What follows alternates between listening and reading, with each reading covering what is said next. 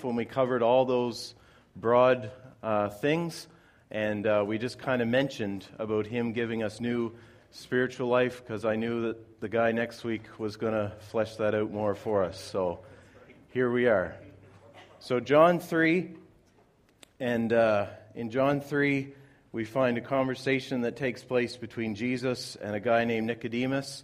And uh, certainly, John 3 16 is uh, probably the most popular verse in the Bible. And so this morning, we'll get to see a bit of where uh, that lies, lands as far as uh, the context around it. So let's pray, and, uh, and we'll read John 3.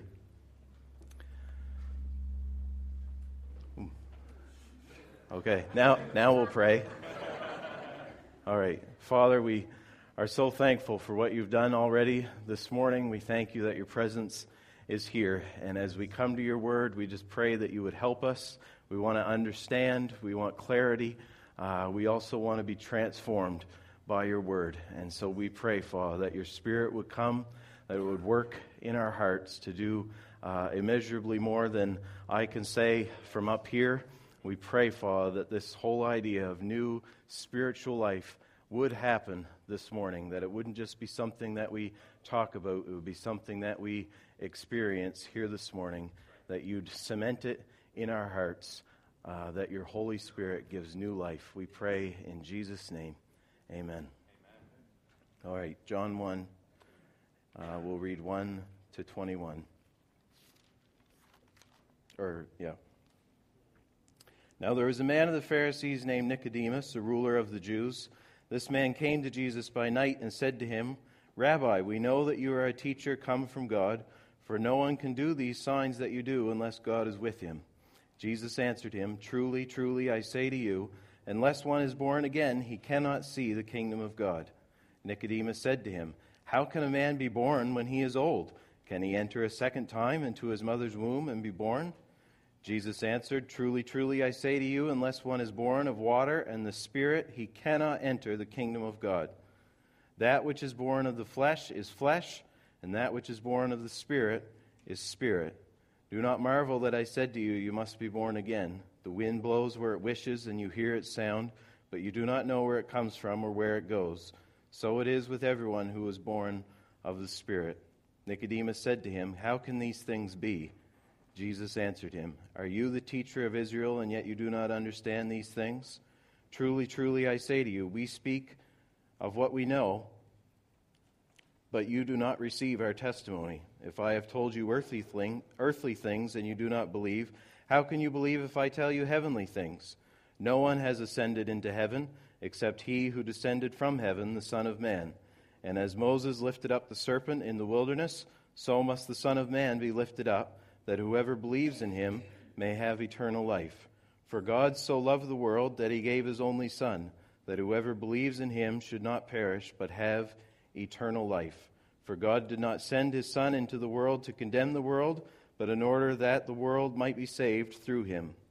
Whoever believes in him is not condemned, but whoever does not believe is condemned already, because he has not believed in the name of the only Son of God. And this is the judgment. The light has come into the world, and the people love the darkness rather than the light, because their works were evil. For everyone who does wicked things hates the light, and does not come to the light, lest his works should be exposed. But whoever does what is true comes to the light, so that it may be clearly seen that his works have been carried out in God. so, Jesus kind of introduces us and unpacks this whole idea of being born again.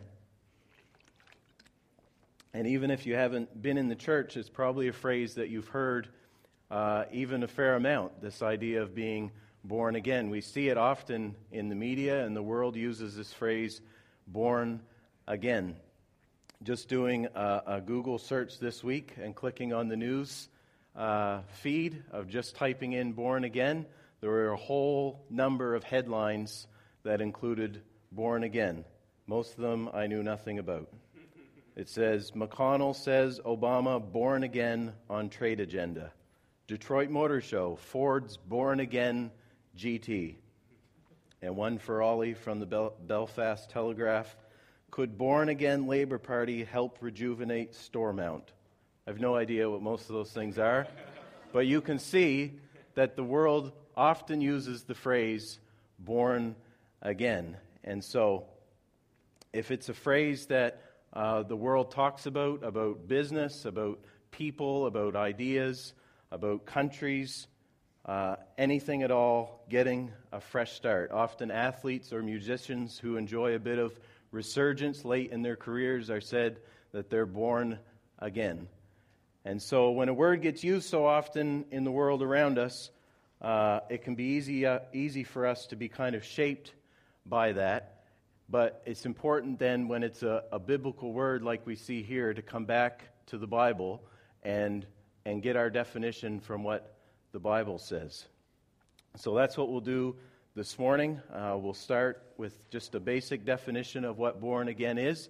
And as we go through John 3, we'll kind of build on that. Okay?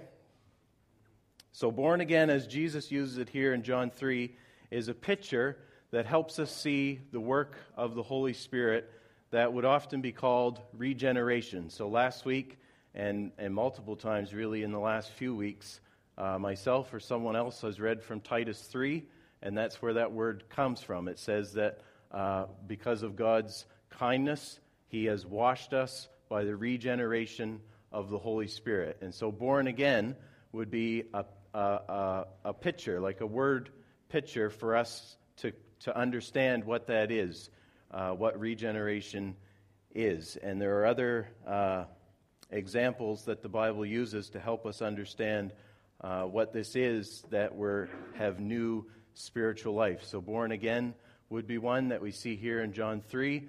Uh, also creation for 2 corinthians 5.17 you are a new creation. The old has passed away. The new has come. And resurrection. Ephesians 2 talks about how we were dead in our sin and god raised us to life. So all those things are the same thing of god by the holy spirit giving us new spiritual life i'm still working on my uh, slides so they don't really build as i go so you get like a little trailer.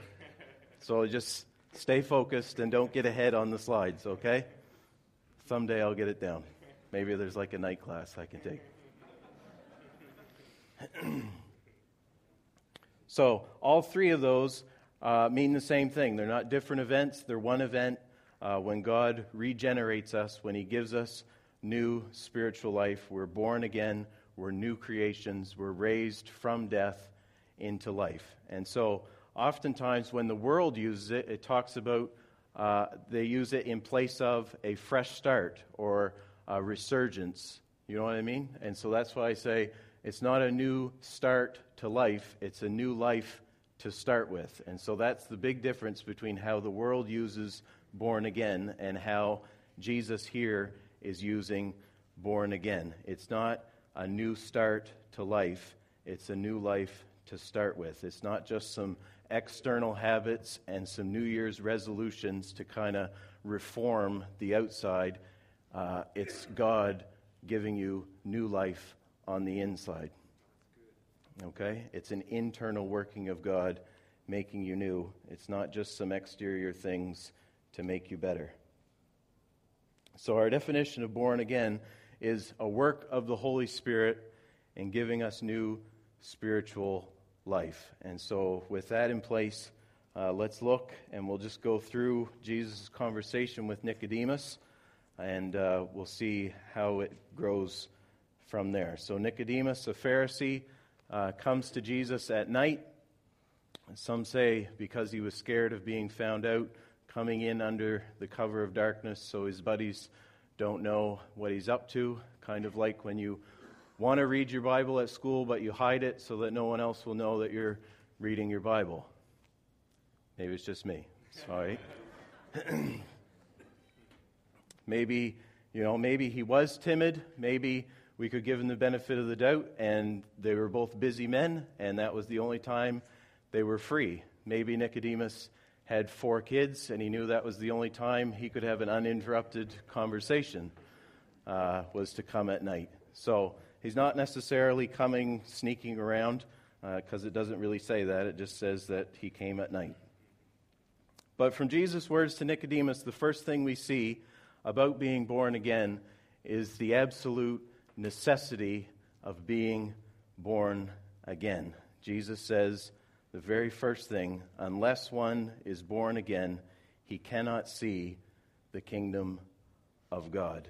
Now, instantly, with those words from Jesus, doesn't everything turn a little serious, right? Doesn't everything get a little somber with Jesus' words? Unless one is born again, he cannot enter the kingdom of God. Without regeneration, without new birth, you cannot see God's kingdom. You cannot enter God's kingdom. It's another way of saying, unless you are born again, you cannot have eternal life. For our university students, it's a prerequisite. You can't slide in without it, you have to have it. So, just to be as down home and straight and plain as we can get, if you are not born again, you are not a Christian. That's what Jesus is saying, okay? It's not an add on to the Christian life. Sometimes people say, I'm a born again Christian, as if it's something different from just being a Christian, but it's, it's redundant. It's like saying your PIN number, your personal identification number number, right? You're saying the same thing twice. A born again Christian is a Christian, okay? Unless someone is born again, they cannot see the kingdom of God. Now, keep in mind who Jesus is saying this to. Nicodemus was a Pharisee, he was a ruler of the Jews. And you say, well, what does that mean? It means that in, in Nicodemus' time, as far as religion goes, he was the man, okay? Probably had most, if not all, of the Old Testament memorized. As far as uh, morality goes, he was squeaky clean. As far as education goes, he was on the top, uh, top tier. He was, by all, you know, by all appearances, he was a wise man. He had a good man. He was a good man. He had authority. He had respect. Uh, it says he was a ruler, so he was probably part of the Sanhedrin, which was like sitting on the Supreme Court. Okay, so he's a top tier guy. And even to him, Jesus says, with all that religion, with all that morality, with all that education, Jesus says, it's not enough. You must be born again to enter the kingdom of God. Religion couldn't do it, morality couldn't do it, learning and education couldn't do it. Paying Jesus some respect by calling him a rabbi wasn't enough. He had to be born again. The kingdom of God would not be inherited by religion, it wouldn't be inherited by morality, it wouldn't be inherited by education. It would only be inherited by those who were given spiritual life by the Holy Spirit. And so it might be helpful to pause here and just look at why those things aren't enough and why being born again is absolutely necessary even for someone like Nicodemus? Why do we need to be born again? When Jesus says you cannot enter the kingdom of God, maybe our first thought is that Jesus is kind of just making up rules to prohibit entry, as if born again, as if the kingdom of God was like Magic Mountain and born again was the stamp on your hand that kind of got you in, right? But it's not just about prohibition, it's not just about God prohibiting entry into the kingdom of God. When Jesus says you cannot see the kingdom of God, you cannot enter the kingdom of God, it's deeper than just prohibition. It speaks of inability. You are unable to enter the kingdom of God. Our condition before being born again is such that we are incapable and unable to enter the kingdom of God. And I just want to take a minute and show you or at least remind you what our condition is before God gives us new birth.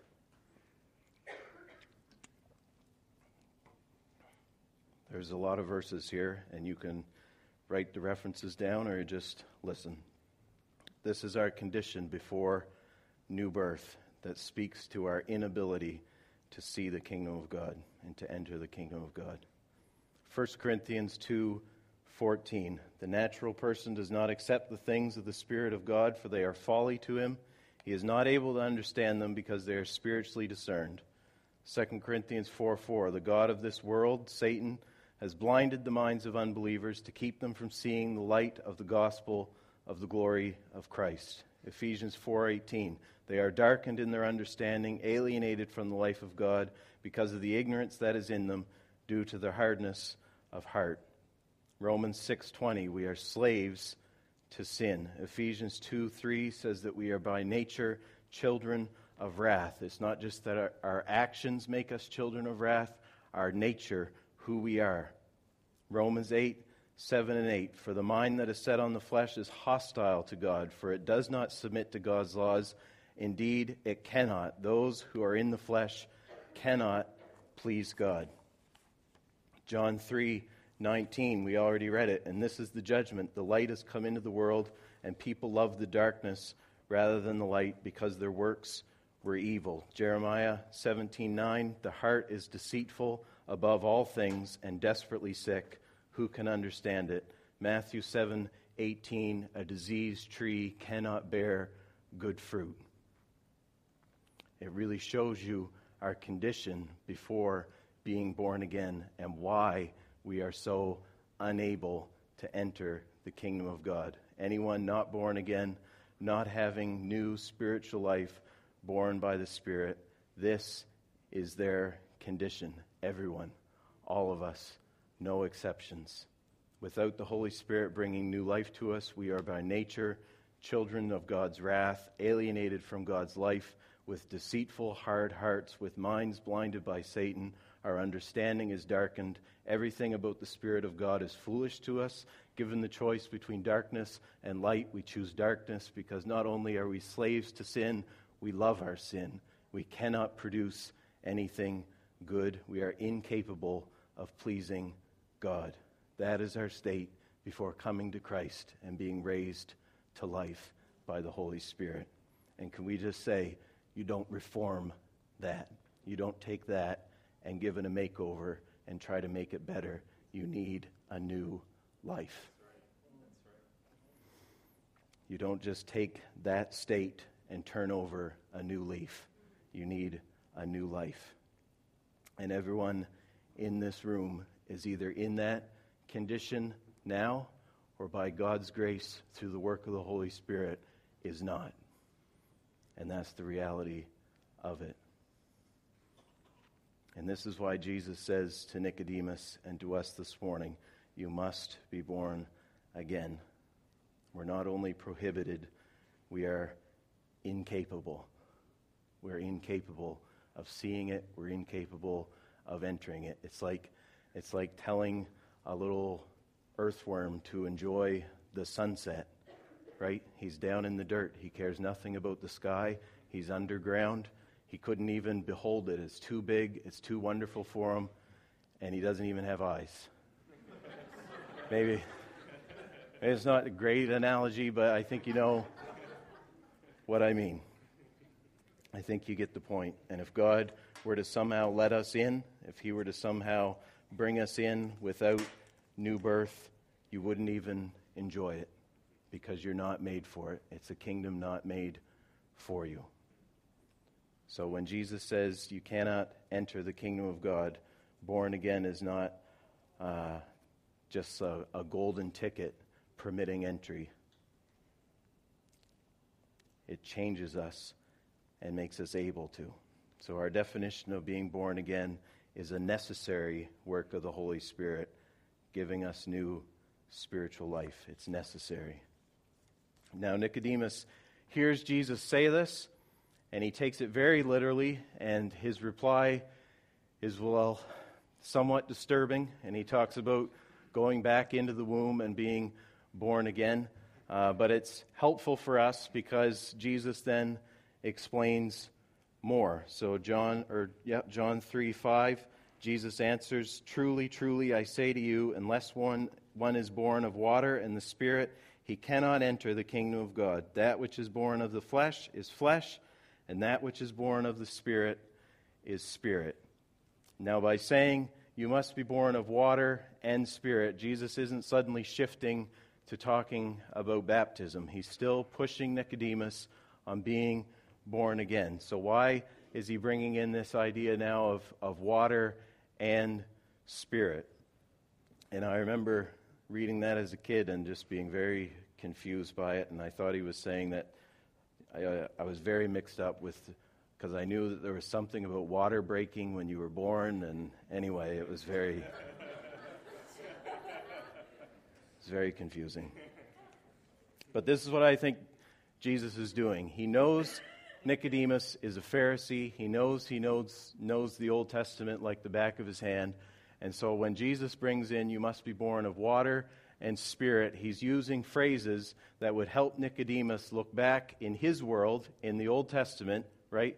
So Jesus is stepping into Nicodemus's world. He's saying, You must be born of water and spirit. And he's pointing Nicodemus back to a phrase in the Old Testament that kind of spells this whole thing out uh, very clearly. And so if you want to flip back, Ezekiel 36, it's not on the screen.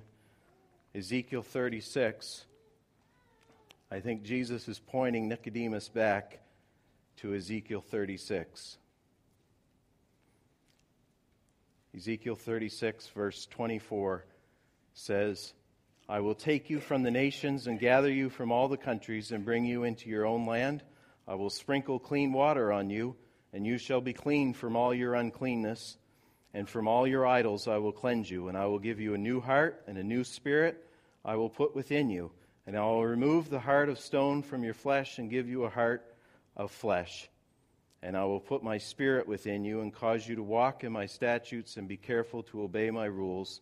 You shall dwell in the land that I give to your fathers, and you shall be my people, and I will be your God. So, does that not sound familiar to what Jesus is talking about here? He says, I'm going to take you I'm going to clean you of your sin. All the stains of your past life will be washed away. I'm going to take out your hard, unresponsive heart and give you a heart that feels my love, a heart that is able to love me. I'm going to put my spirit within me so that you can follow me, and then you will be my people, and I will be your God. And all those verses we read about the condition in our sin before coming to Christ, does that not answer them? Does that not answer our state before? We had deceitful, hard, unresponsive hearts. He says, I'm going to give you a heart of flesh. We were unable to please God. We loved our sin. We couldn't follow him. He says, I'm going to give you a new heart and a new spirit so that you can walk in my ways. And we see the same thing when we read Titus 3. Those same uh, things are coming about. We're regenerated, we're washed.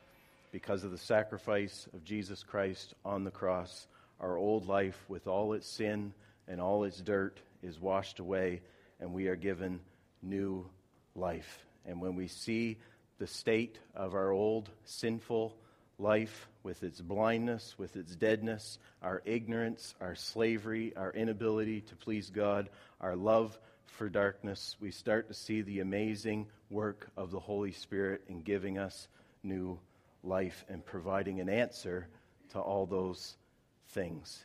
In our state, as, as, as the only word I can think of is wretched, as wretched as it was, the Holy Spirit washes us. And when He washes us in that state, there's a ring around the tub, right? Sometimes I bathe four kids, there's a mighty ring around the tub, right? In that state, the, the Holy Spirit bringing us to new life is so effective. We come out so clean, there's a ring around the tub. And so it's not just necessary, it's effective. Regeneration is, nece- is the necessary, effective work of the Holy Spirit, giving us new spiritual life. So let's go back to John 3. My shoe's untied and I keep tripping, so just one second. Stay focused here. Stay focused. John 3, verse 5. Uh, no, verse 7. Do not marvel that I said to you, You must be born again. The wind blows where it wishes, and you hear its sound, but you do not know where it comes from or where it goes. So it is with everyone who is born of the Spirit. Does that not sound like something we've already heard here this morning? You can't control me, but you can trust me. The Spirit blows where it wishes. Okay? If you don't believe in prophetic words for today, or, you know, maybe you kind of just thought, oh, people are just kind of making it up. Hazel and I didn't get together and have a huddle before uh, this morning, right? The Spirit spoke. I come with my wind. The Spirit brings life, not destruction. You can't control me, but you can trust me. We're going to see that here in John 3. You can't control me, but you can trust me. The Spirit blows where it wishes. So, the very first thing we see is Jesus said, just like the wind that blows wherever it wishes, so it is with the Spirit and giving new life. New birth is a sovereign work of God. New birth is like the wind. You can't control it, you can't muster it up, you can't conjure it up. It's like the wind, part of God's sovereign work. It is His work by His will. First or John 1 says that they were born not by the will of man, but by the will of God. John 1 12 and 13. And we saw in Ezekiel, he says, You know, even though you've profaned my name, I'm going to gather you, I'm going to wash you, I'm going to give you a new heart, I'm going to cause you to walk in my ways. But really, if Jesus didn't say anything else and we had no other verses, the whole picture of being born shows that it's God's will and not ours, right? You didn't will yourself to be born spiritually any more than you willed yourself to be born physically. I've been in the room four times with the birth. There was not a lot of will on behalf of the baby to be born, and there was a whole lot of will by mama. Okay? And dad's will was to stand up and not pass out which on the first time almost, anyway. Now, God's sovereign work, the wind blows where it wishes. And for those of you who might have your Calvinist radar going off, that's okay. Stay with me and we'll come back, okay? So, the sovereign work of God. Second, he says that the wind like the wind, there's a mystery to it. We don't know where it comes from or where it goes. And so we have to confess with a certain amount of what we're talking about with regeneration, we don't really know. We don't really know what happens inside us. We know that God gives us new spiritual life, right? Somehow we were spiritually dead, and now we are spiritually alive. But what exactly happens or what exactly God does to give us new life is a bit of a mystery. In the same way, you know, sometimes we don't exactly know when it happened. You know, sometimes being born again, receiving new life can be powerful and dramatic, and I'm sure we, we know of examples where that's the case. Other times, it's much more subtle. C.S. Lewis talks about getting in the sidecar of a motorcycle to go to the zoo, and all he knows is that when he left, he was not a Christian. When he got there, he was. Somewhere on that trip, he was born anew. Okay? And sometimes it's that subtle, especially for those of us who might have grown up in a Christian home. You can't really name the time and the date of when it happened. And you hear stories of people, you know, like Gary, that was dramatic and, you know, transformed from a, a life that was visibly apart from God and brought in new spiritual life you know, for me, I can't really name the, the date and the time and celebrate my spiritual birthday as such. That's okay, okay? If so, if you're here and that's the group that you're in, I just want to say that's okay. If you know that you're a Christian, you know, you know, you know you've been born again by the Spirit of God. Don't let the fact that you can't mark on the calendar when that happened discourage you from when, as if it didn't happen okay? Sometimes it's a bit of a mystery.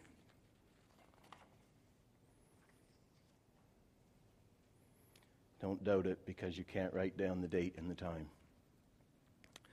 Like the wind, it's mysterious. We can't explain it. Sometimes we can't even nail down the time.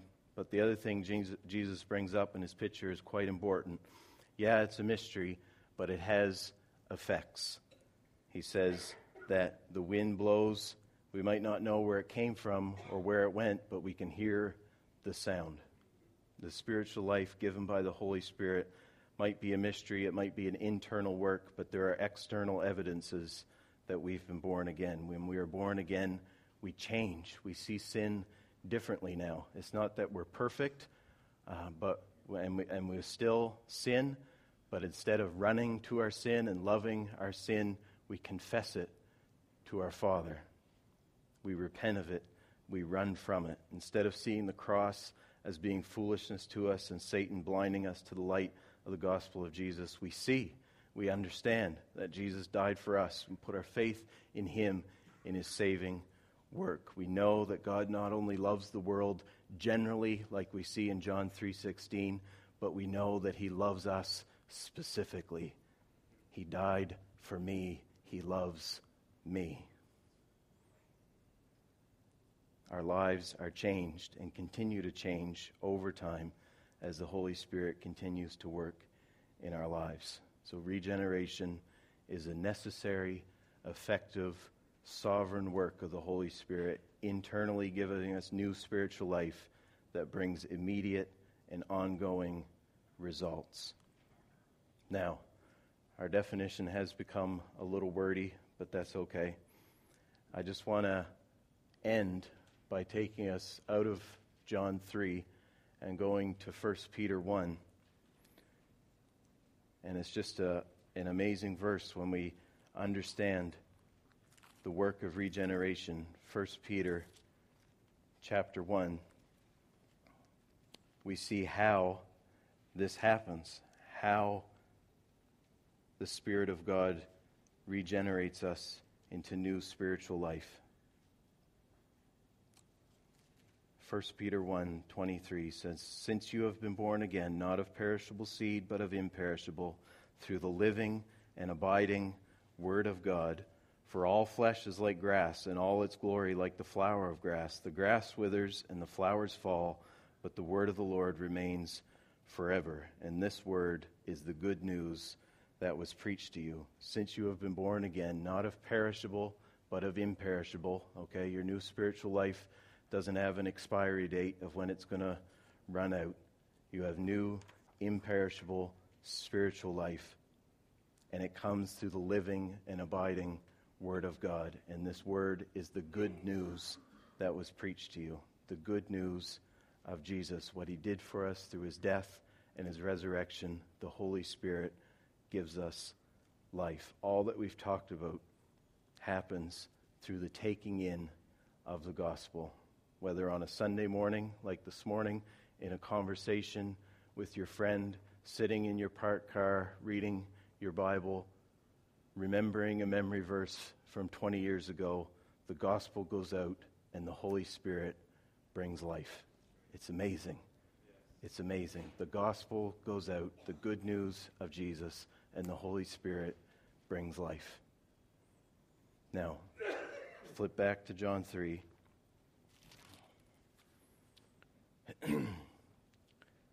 We'll close by looking at this. It's an important thing that Jesus does here. Because for the first part of the conversation, he shows Nicodemus that regeneration is the work of the Holy Spirit inside dead, unresponsive people, bringing them to life. Like the wind, he blows where he wishes. It's his sovereign work, not by man's will, but by God's will.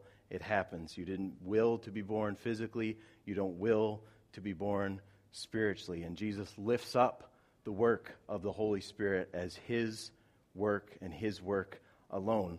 And when he does that, just when you start to think, well, I'll just go living my life then, and if the Spirit blows where it wishes, maybe someday it'll blow on me and I'll be changed, right? Just when you start to feel yourself kind of slipping out from under that responsibility, Jesus spends the next 11 verses reminding you of your need to believe. He spends the next 11 verses reminding Nicodemus that he needs to put his belief, put his trust, put his faith in Jesus. Just like Hazel's word, you can't control me, but you can trust me. He exalts the sovereign work of the Holy Spirit without diminishing the responsibility of Nicodemus to believe and put his faith in Jesus. Believe and you will have eternal life. Believe and you will not perish. Believe and you will not be condemned. That's the message that Jesus brings to Nicodemus. The work of the Holy Spirit is like the wind and it blows where it wishes. It's by God's will. You cannot control it. Put your belief in Jesus Christ. Put your belief in me. When the Son of Man is lifted up, that he's speaking of what he's going to do in just a matter of time. He's going to go to the cross for the forgiveness of our sins, and we put our faith in Jesus Christ. And so, if you're not a Christian this morning, you need to hear Jesus' words loud and clear Believe in me. Put your faith in me, and you will have eternal life. Maybe, like Nicodemus, you've been trusting in your morality, you've been trusting in your religion, you've been trusting in your education. You need to hear Jesus' words that say, Unless one is born again, he will not enter the kingdom of God. Unless one is born again, he will not enter the kingdom of God. And John 3 ends rather abruptly, and we don't really know what happened to Nicodemus that night. We don't really know uh, where he landed. But don't let that be you this morning. You need to hear the call of God this morning through the good news of Jesus Christ and put your faith in Jesus. Repent of your sin, turn to Him, and you will be saved. And we can rejoice this morning that you've been born again, that you're a new creation. The old has passed away and the new has come. We can rejoice with you, and you can rejoice that you are born again, that that condition that we listed is done, and you've been washed, and you've been renewed, and you've been brought to life out of the deadness of your sin.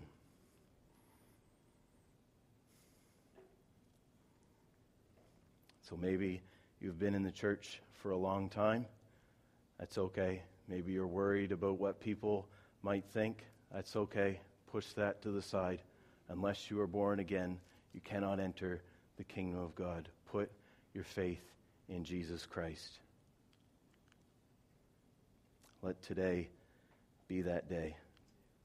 If you are a Christian, I just want to end with this. You know, sometimes we just think of our salvation in terms of uh, having our sins forgiven, being justified before God, which is true and wonderful, but don't lose sight of this. You've been born again by the Holy Spirit. You are a new creation.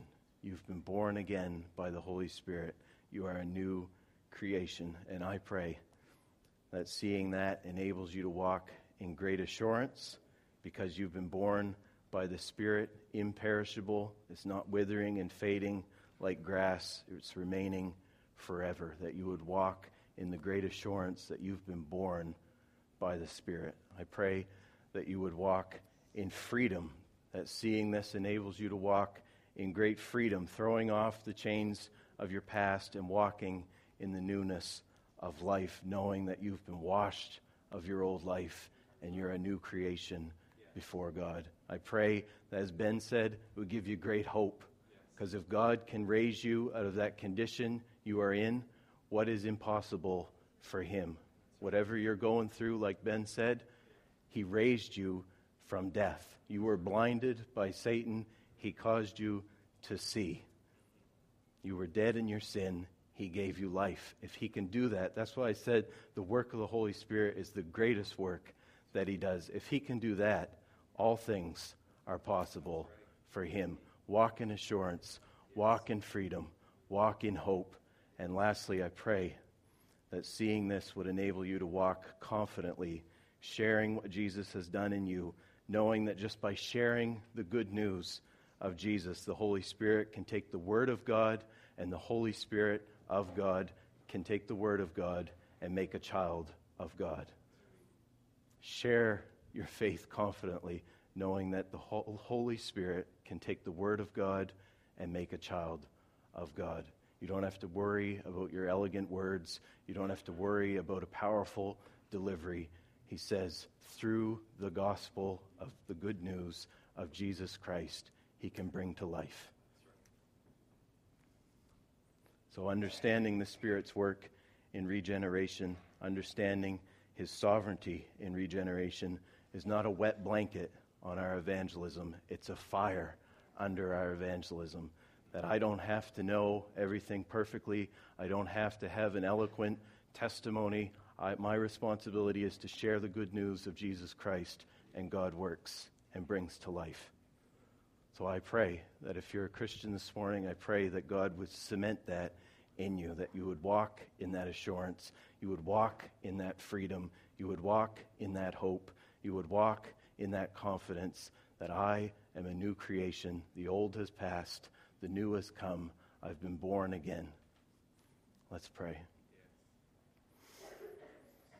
Father, we do pray that your Spirit would make this alive, that it wouldn't just be words on a page or words for me, but your Spirit would be speaking. We pray that for those of us who are Christians, you would cement this truth in our heart that we have been born again by the Spirit of God.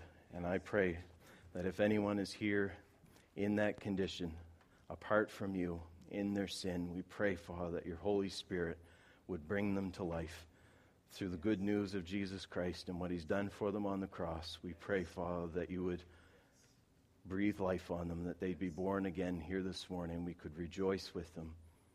We keep our eyes fixed on you. We thank you for your great grace. In Jesus' name, amen.